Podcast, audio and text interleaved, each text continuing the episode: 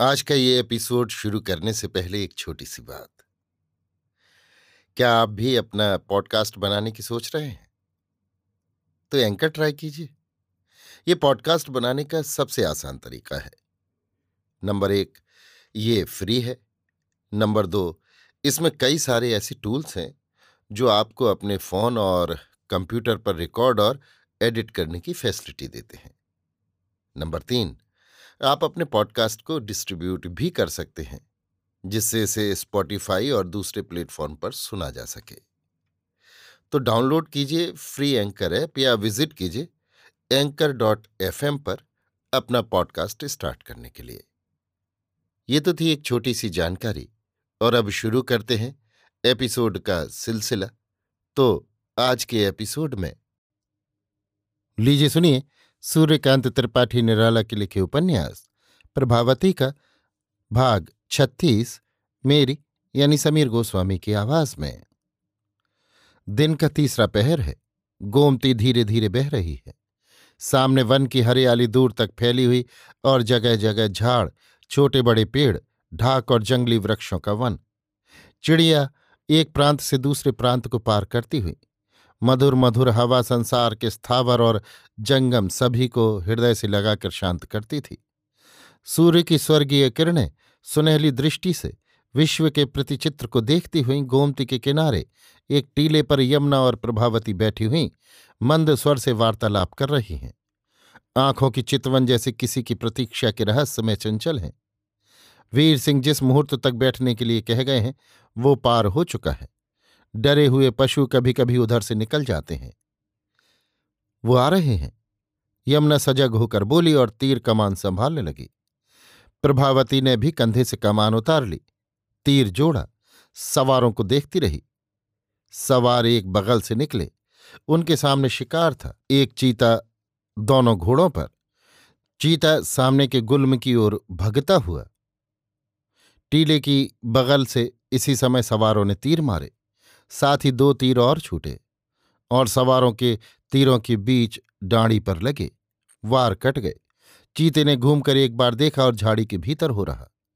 सवारों की तेज निगाह यमुना और प्रभावती पर पड़ी। सवार नज़दीक थे। टीले के पास घोड़े बढ़ाए। बिल्कुल सामने आ गए। यमुना और प्रभावती बैठी रहीं। टीले पर बैठी हुई सवारों से कुछ ऊँचे पर थीं। ये निश्चय कर लिया कि ये महाराज पृथ्वीराज और महाराज कुमारी संयोगिता हैं। संयोगिता की भौहें तनी हुई। पृथ्वी भी गर्व की दृष्टि से देख रहे थे। यमुना और प्रभा की चितवन शांत, जैसे कोई घटना नहीं घटी। तीर क्यों काटे? हीन समझने वाली निगाह से देखते हुई संयोगिता ने पूछा। यमुना ने प्रभा को मौका दिया। उसके कुछ क्षण के मौन ने प्रभावती को समझा दिया कि उत्तर उसी को देना है।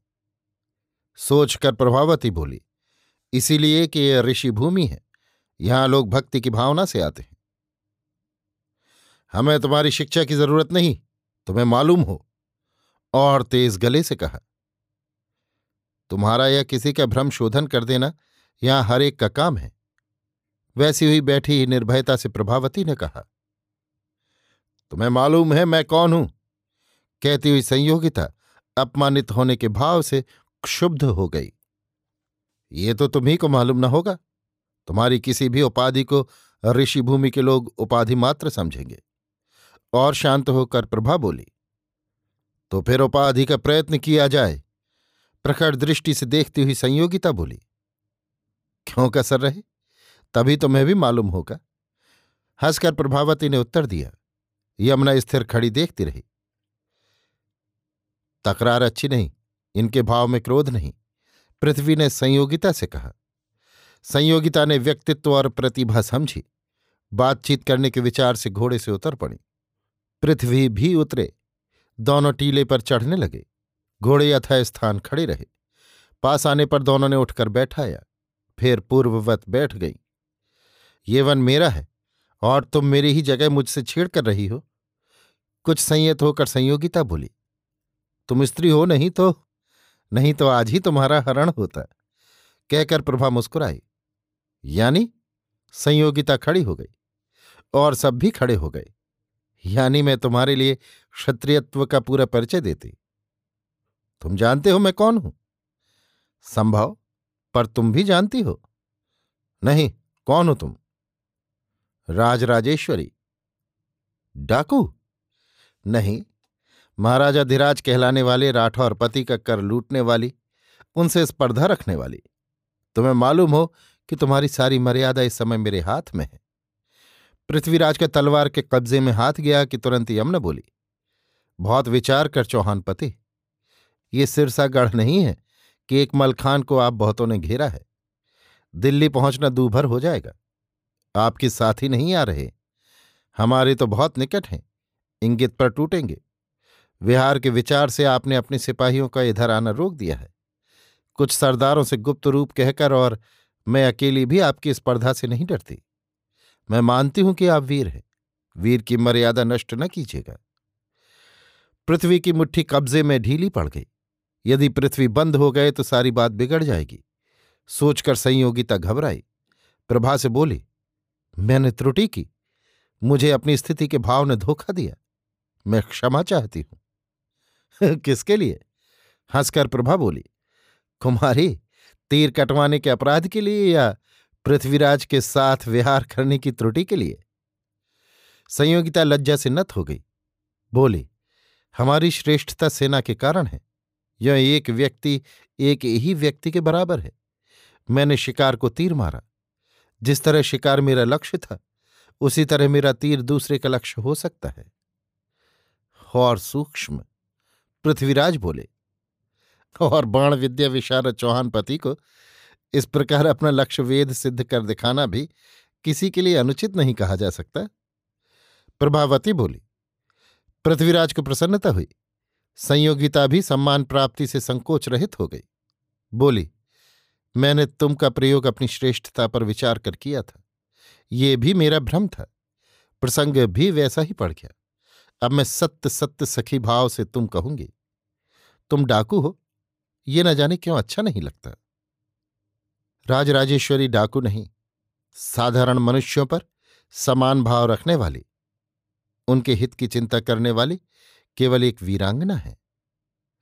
शिष्ट स्वर से प्रभा ने कहा, मैं हृदय से कहती हूँ, मैं भी साधारण कुमारियों की तरह एक कुमारी हूँ और अनेक आपत्तियों में फंसी हुई हूँ। मैं जानती हूँ। प्रभा बोली, मैं चाहती हूँ तुम्हारी एक सखी के प्रति सहानुभूति हो और तुम उसकी रक्षा करो। संयोगिता के स्वर में एक सत्य सत्य दुर्बलता बज रही थी। प्रभा यद्यपि बहुविवाह वाले भाव से घृणा करती थी, फिर भी यहाँ सत्य प्रेम की मर्यादा उसके हृदय में प्रतिष्ठित हो गई। इस भाव का विरोध वो न कर सकी। क्यों पृथ्वीराज के प्रति उसका प्रेम हुआ? ये भाव दूर हो गया। बल्कि प्रेम के प्रति उसकी सहानुभूति पैदा हुई।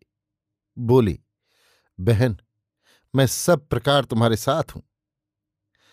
मुझे तुम्हारी और यमुना की तरफ़ देखकर इसकी अत्यंत आवश्यकता है और इस प्रकार के लोग मेरे ही यहाँ चलकर रहें, मेरी अंतरंग सखी बनकर। मैं महाराज कुमारी वाला व्यवहार आप लोगों से ना करूँगी। एक सखी बनकर ही रहूँगी। चौहान पति सब प्रकार समर्थ हैं। परंतु मैं अपने लिए उनकी शक्ति का ह्रास न देख सकूँगी।